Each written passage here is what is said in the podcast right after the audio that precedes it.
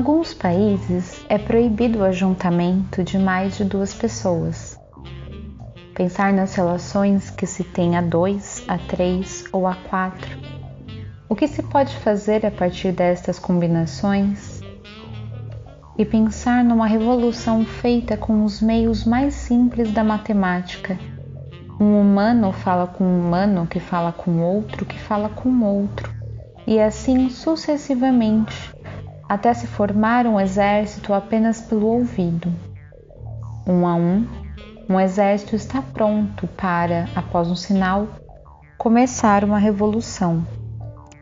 Cuidado com as revoluções um a um.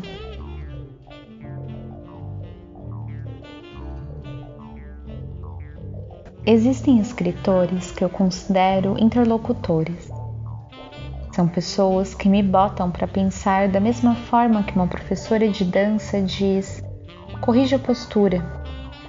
E então você percebe que estava com as costas arqueadas, os braços sem sustentação. Gonçalo Tavares é um desses escritores.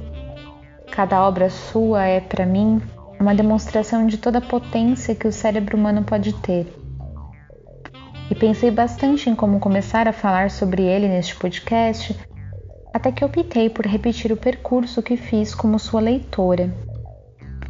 Vou conversar sobre os dois primeiros livros que li do autor, o Sr. Brecht e o Sr. Breton. Essas duas obras fazem parte de um projeto literário do Gonçalo que é das coisas mais fascinantes que eu já conheci, o projeto O Bairro, que é um conjunto de pequenos livros dedicados a moradores de um bairro imaginário, cada morador sendo um escritor. A beleza e a genialidade da coisa é que Gonçalo faz a cada livro um exercício de emulação do estilo e dos temas do escritor da vez, como um ator desempenhando diferentes papéis escritos por ele e ao mesmo tempo escritos por outros. O Sr. Brecht já está a postos e vai começar a contar histórias. Vamos entrar?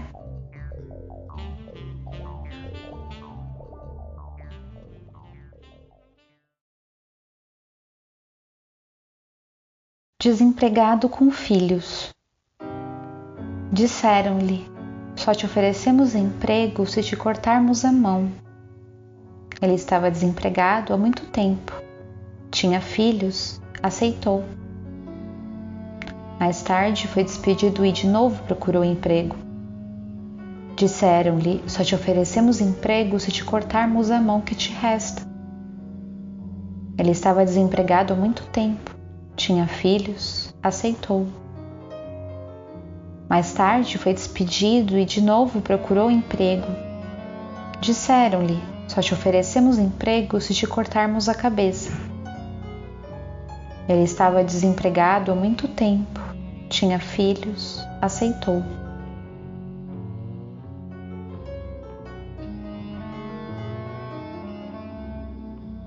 Mudanças. Tinha sido manicure num cabeleireiro.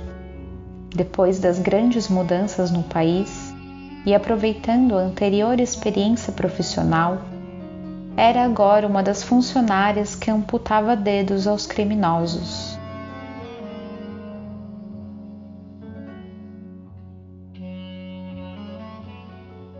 Estética. Uma mulher gorda que queria perder peso chegou ao médico e disse: Corte-me uma perna.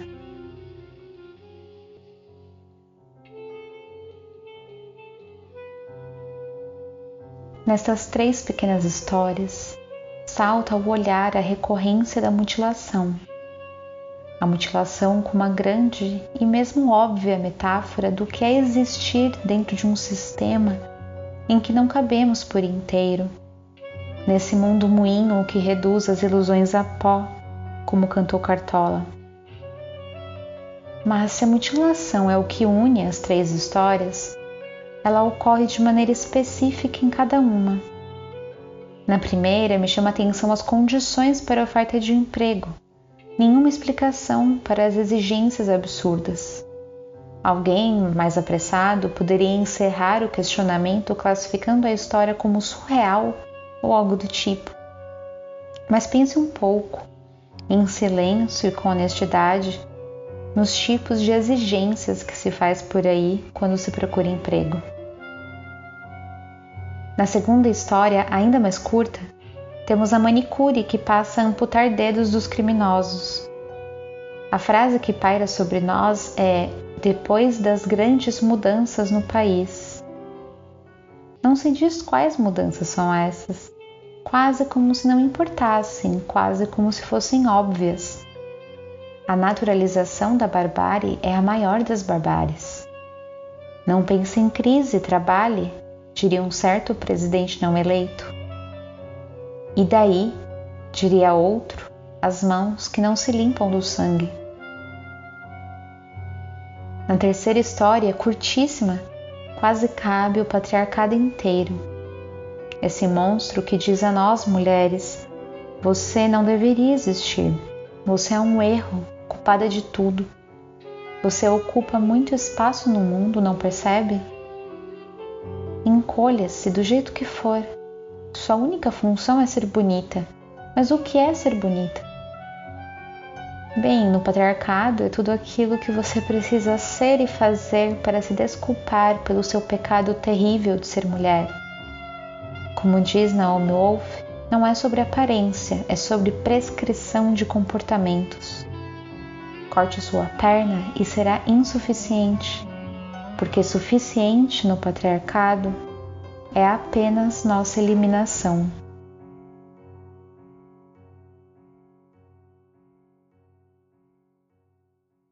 Interrupção. Um homem muito velho, quase cego, sem memória, que tremia e mal conseguia andar, tropeçou e caiu com o coração em cheio sobre a lâmina afiada de uma faca.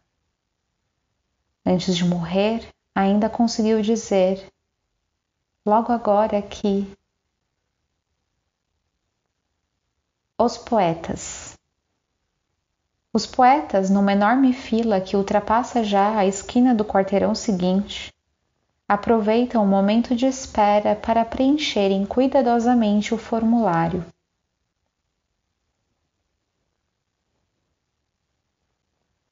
Essas duas histórias, um elemento tanto da estética do Gonçalo quanto do Brecht é adicionado. Uma ironia que é ao mesmo tempo cômica e melancólica.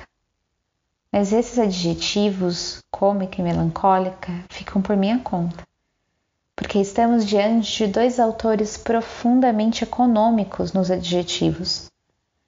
A primeira vez que tive a oportunidade de ouvir o Gonçalo falar, algo que me marcou muito foi o que ele disse sobre adjetivos. Adjetivos resolvem o texto, não dão margem para a elaboração interior de quem lê. E de fato, se lemos seus livros, um exercício interessante deve ser procurar os adjetivos e como são usados.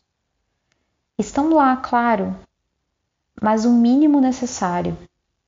Nisso, eu acho que a prosa do Gonçalo tem algo que se aproxima das narrativas bíblicas. Um dos mais importantes estudiosos da literatura ocidental, o Eric Auerbach, diz em um texto que, se lemos, por exemplo, a narrativa sobre o sacrifício de Isaac no Velho Testamento, a narrativa fica no limite da descrição. Não sabemos nada sobre a angústia de seu pai Abraão diante da ordem de Deus de matar seu único e tão amado filho. Não sabemos nada sobre o silêncio na jornada dos dois, na confusão do jovem Isaac de acompanhar seu pai em direção ao local do sacrifício, mas não há nenhum animal para o holocausto. Toda a subjetividade da cena fica por nossa conta, leitores modernos, já acostumados com um mergulho nos pensamentos das personagens. Na história dos poetas em fila, o traço cômico é mais evidente, com esse contraste tão gritante entre uma atividade de elaboração que tem seu próprio tempo, suas próprias regras, e sua subordinação a uma lógica burocrática. Uma história tão breve em que, por isso mesmo também, a combinação de palavras como poeta, fila e formulário soa tão absurda. Mas vivemos tempos absurdos, não é?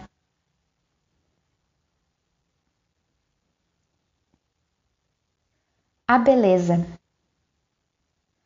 Numa certa cidade, o arco-íris um dia apareceu e nunca mais se foi embora. Durante um ano, permaneceu no mesmo sítio do céu. Tornou-se aborrecido. Um dia, finalmente, o arco-íris desapareceu e o céu ficou cinzento escuro por completo. As crianças dessa cidade, excitadas, apontavam para o céu cinzento e gritavam uns para os outros: Olha, que bonito!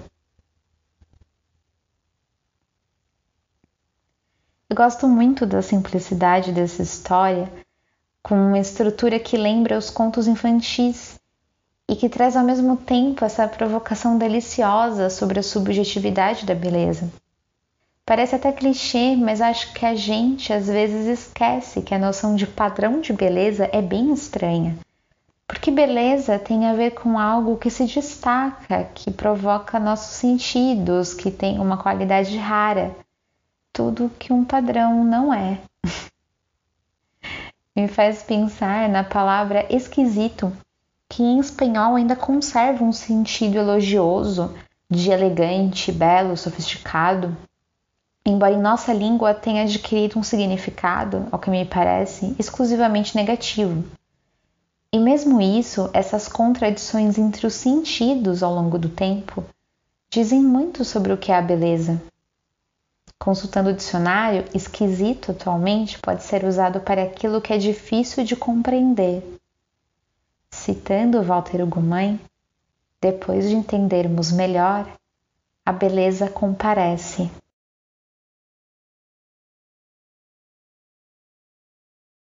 Os turistas. A agência de viagens enganou-se e os turistas aterraram mesmo no meio de uma guerra.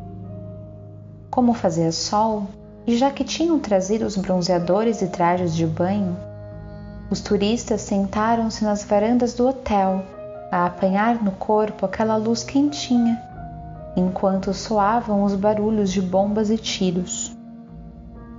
Já que traziam mapas e um roteiro da cidade, decidiram dar uns passeios e visitar as ruínas de edifícios, comparando-as com as ultrapassadas indicações do guia turístico. Já que traziam máquinas fotográficas ao pescoço, decidiram tirar fotografias dos cadáveres espalhados pela rua.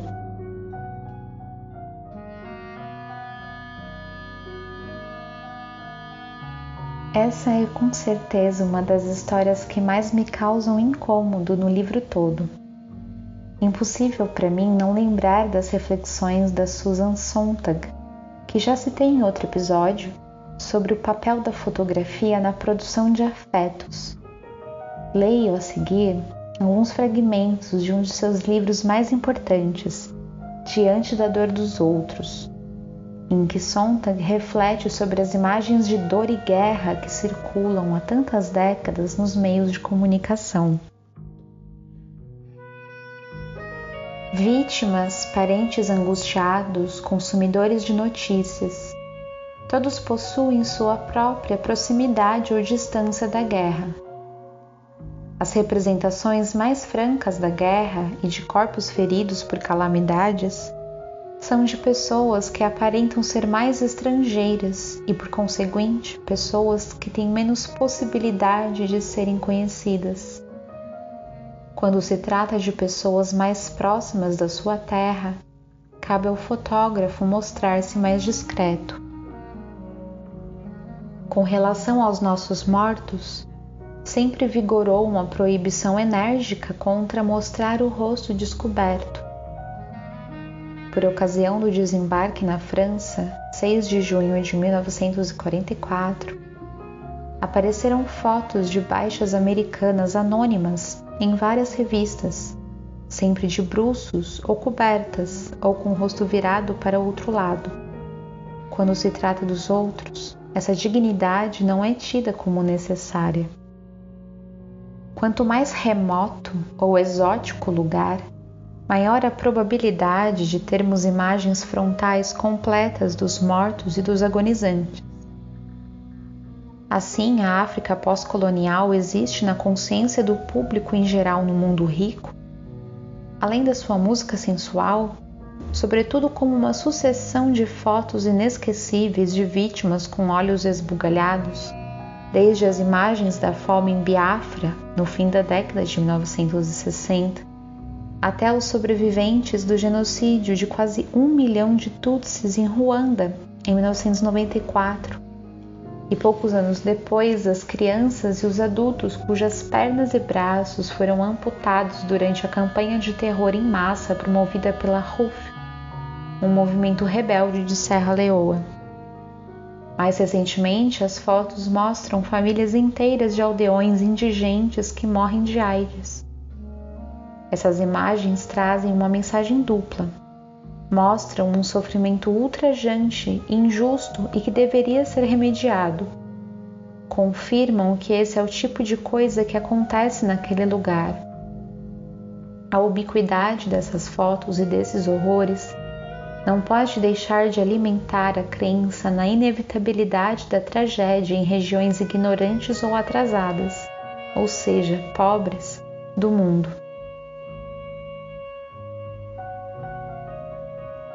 Por um lado, a fotografia pode humanizar na medida em que, curiosamente, não nos oferece um fragmento da realidade, mas a possibilidade da ficção.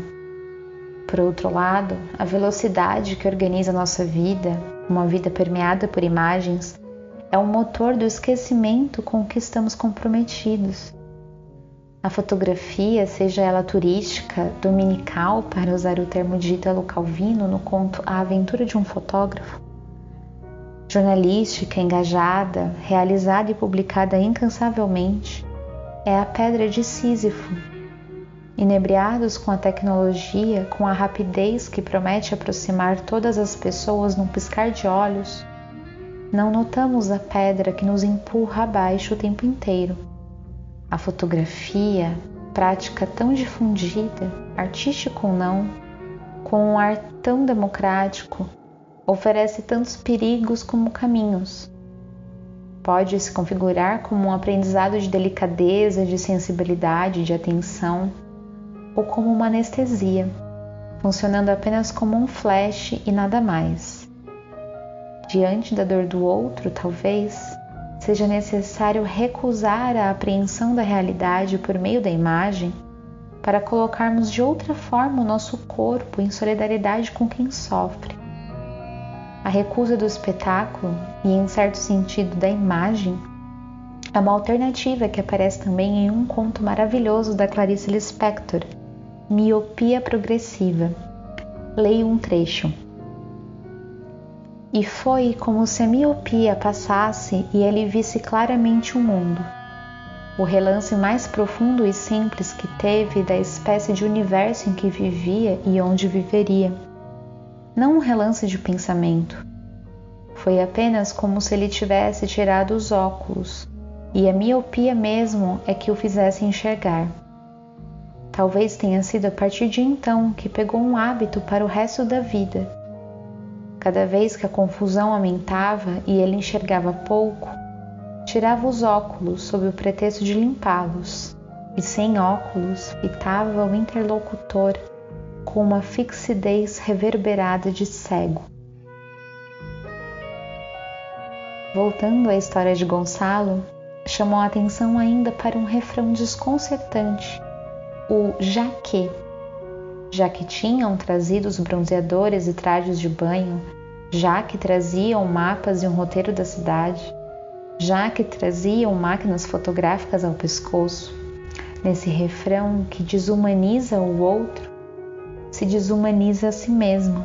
Se aceitamos como natural, inevitável o sofrimento do outro, somos parte do seu sofrimento. Fotografar a dor deixa de ser se solidarizar com a dor mas apenas a imobiliza, a cristaliza de modo a nunca cicatrizar.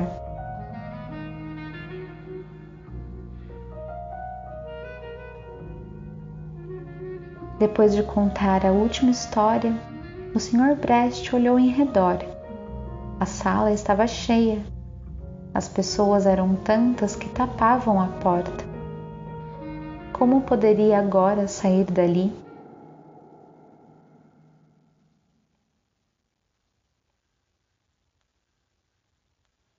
É hora de conhecer outro morador do bairro, o Sr. Breton. Estamos falando de André Breton, um dos principais nomes do surrealismo. No livro de Gonçalo Tavares, acompanhamos uma entrevista que Breton faz consigo mesmo e com ela seus devaneios sobre linguagem, esse fermento do mundo. O gravador está ligado e então vamos ouvir o Sr. Breton.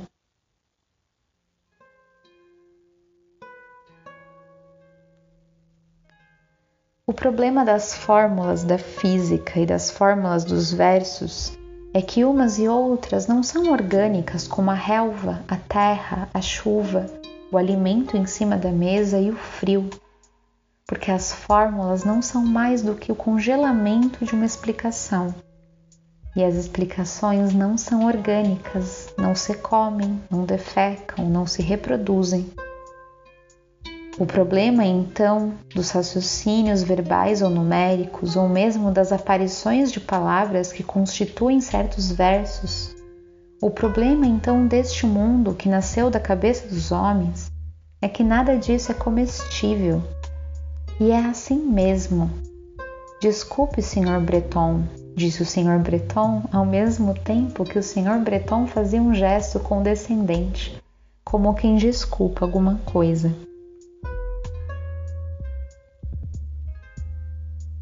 Penso que uma palavra é central aqui para entrarmos nesse jogo labiríntico. Problema. É assim que o Sr. Breton coloca a questão sobre a qual reflete. A não possibilidade de comer as ideias, as fórmulas, os versos. É isso que deixa o nosso personagem em uma posição sempre distanciada, sempre cautelosa com relação ao que discute. A reivindicação de uma organicidade está relacionada com a proposição de um estreitamento entre arte e vida, por uma arte não mimética, mas criadora, em que um poema pode ser um objeto do mundo, um mundo que se propõe reconfigurado, livre do engodo. Em uma espécie de prefácio a Nádia, um romance de André Breton, Breton, agora não o personagem de Tavares, expressa essa procura por uma linguagem menos artificial, mais viva, corpórea. Cito: Se é inevitável que a tentativa de retocar a distância, a expressão de um estado emocional sem que se possa revivê-lo no presente, resulte em dissonância e frustração, talvez não seja interdito querer obter um pouco mais de adequação de termos e também de fluidez. A necessidade de uma poesia que existe é o que leva nosso morador do bairro a postular. Se estabelecêssemos uma fórmula final, Sr. Breton, diríamos simplesmente que os melhores versos são desprovidos de currículo e de profecia. Existem neste instante apenas, mas existem muito. Um pouco adiante, temos uma dimensão mais aprofundada desse pensar o mundo e a linguagem. O Sr. Breton percebe as palavras como seres dotadas de vida que fazem algo. Sr. Breton, há palavras que trabalham e há outras preguiçosas, que existem simplesmente no lugar da frase e aí ficam sem se deslocar. Parece-me, no entanto, que a preguiça nas palavras e coloco-lhe esta questão, Sr. Breton, que a preguiça não será tanto uma questão de imobilidade da palavra em si, mas sim algo mais grave, o não fazer se mover quem a lê. É essa a palavra indolente. Preguiça no verso é, pois, não fazer o leitor trabalhar.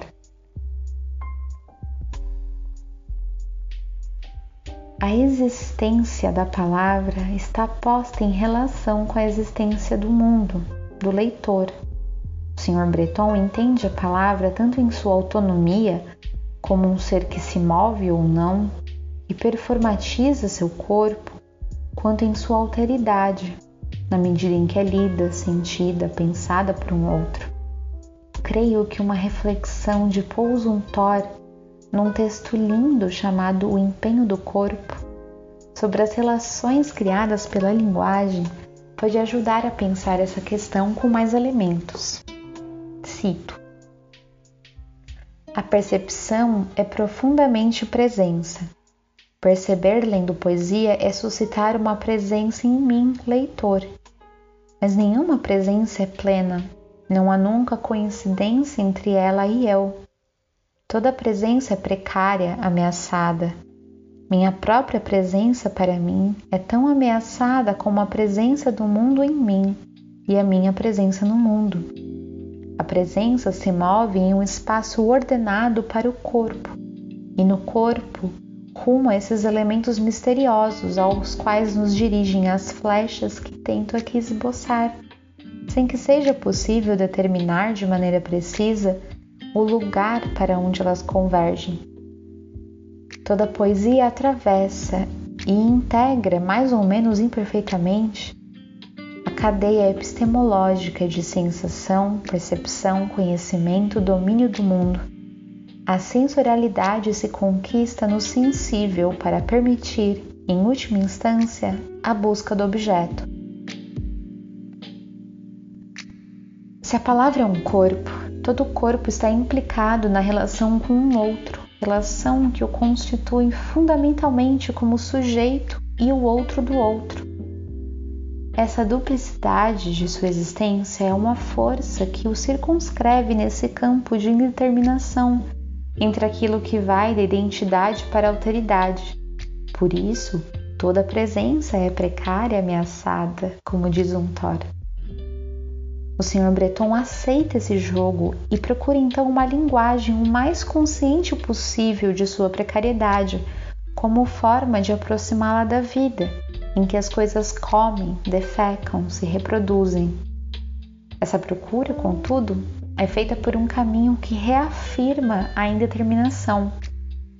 Nosso personagem se move por esse campo tão somente por perguntas. O Sr. Breton não respondeu Estava ali para fazer perguntas apenas. O Sr. Breton acreditava que a realidade era complicada devido aos analfabetos estarem sempre perguntando frente a uma frase escrita. O que é que isto quer dizer? São as perguntas que complicam a realidade. Sem perguntas, a realidade seria simples, pensava o Sr. Breton. Mas a realidade não bastava, faltava a outra metade, a reflexão. De modo escorregadio, o Sr. Breton se coloca como analfabeto diante da realidade. Sabe que seu procedimento diante do mundo, sua busca pela corporeidade, pela verdade da linguagem, é um caminho tortuoso, complicador. No entanto, o Sr. Breton aceitou o labirinto como seu espaço. Leio agora um último fragmento do livro de Gonçalo. Se não nos chamassem loucos, quase poderíamos tentar a experiência de repetir um verso 20 vezes em voz alta, ou seja, mastigando-o bem e depois, subitamente, provocar no corpo um silêncio. E assim, deixando de o dizer, começa a pensá-lo, ao verso, isto é, Engolir o verso, deixar que o verso vá da boca para o resto do corpo, para a cabeça, para a garganta, para os órgãos, para os pés. O que acontecerá esse verso quando lentamente deixarmos de pensá-lo como uma frase completa, como uma associação de palavras? Quando o esquecermos, o que acontecerá, Sr. Breton? O que acontecerá dentro do corpo? Em que se dividirá o verso? Em letras? Em outra coisa? E o que resultará dessa decomposição? Que energia será aí liberada? Será uma energia inútil ou, pelo contrário, será algo capaz de influenciar nossos atos? O Sr. Breton estava cansado, precisava andar, precisava desacelerar.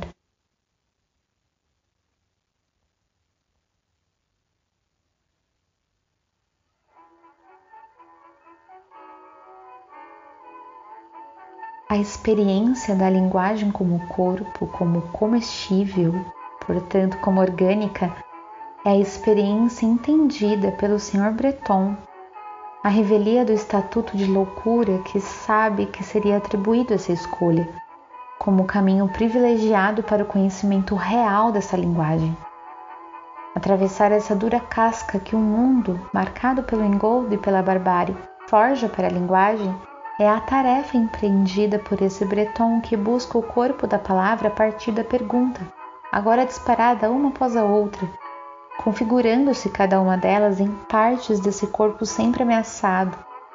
Por outro lado, também em possibilidades de poesia e ficção, em maneiras de perder-se no labirinto. Um espaço assumido como recusa do mundo, mas também como procura de uma imaginação libertadora. O embate não é fácil. A vida dentro do labirinto tem seu preço, e o Sr. Breton sente a dificuldade. Cansado, ele sai para caminhar. Esse movimento do andar que desacelera pode nos dar a medida desse curioso morador do bairro, que não tem medo de abalar o pensamento comum e busca tirar a experiência da gaiola, construir e destruir ao mesmo tempo.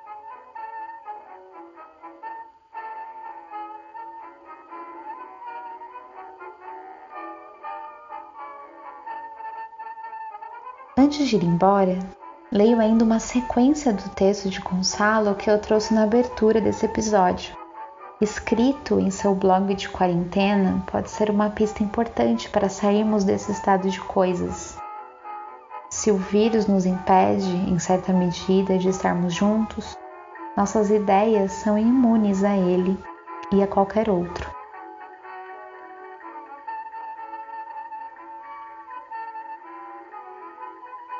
A única maneira de impedir uma revolução seria impedir ajuntamentos de mais do que uma pessoa, se nos podemos exprimir assim. Um humano não se poderia aproximar de outro, esta seria a regra. Mas talvez nem isso fosse suficiente. Há pessoas que sozinhas são absolutos ajuntamentos de ideias e energia. Demasiada energia junta tem por vezes um único homem por isso, o passo seguinte seria impedir, num só homem, o ajuntamento de demasiadas ideias e de demasiada energia. Uma ideia por pessoa no máximo, uma energia máxima e uma coragem máxima por pessoa.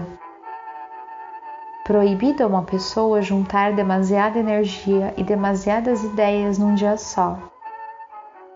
Como vemos, não é fácil impedir revoluções.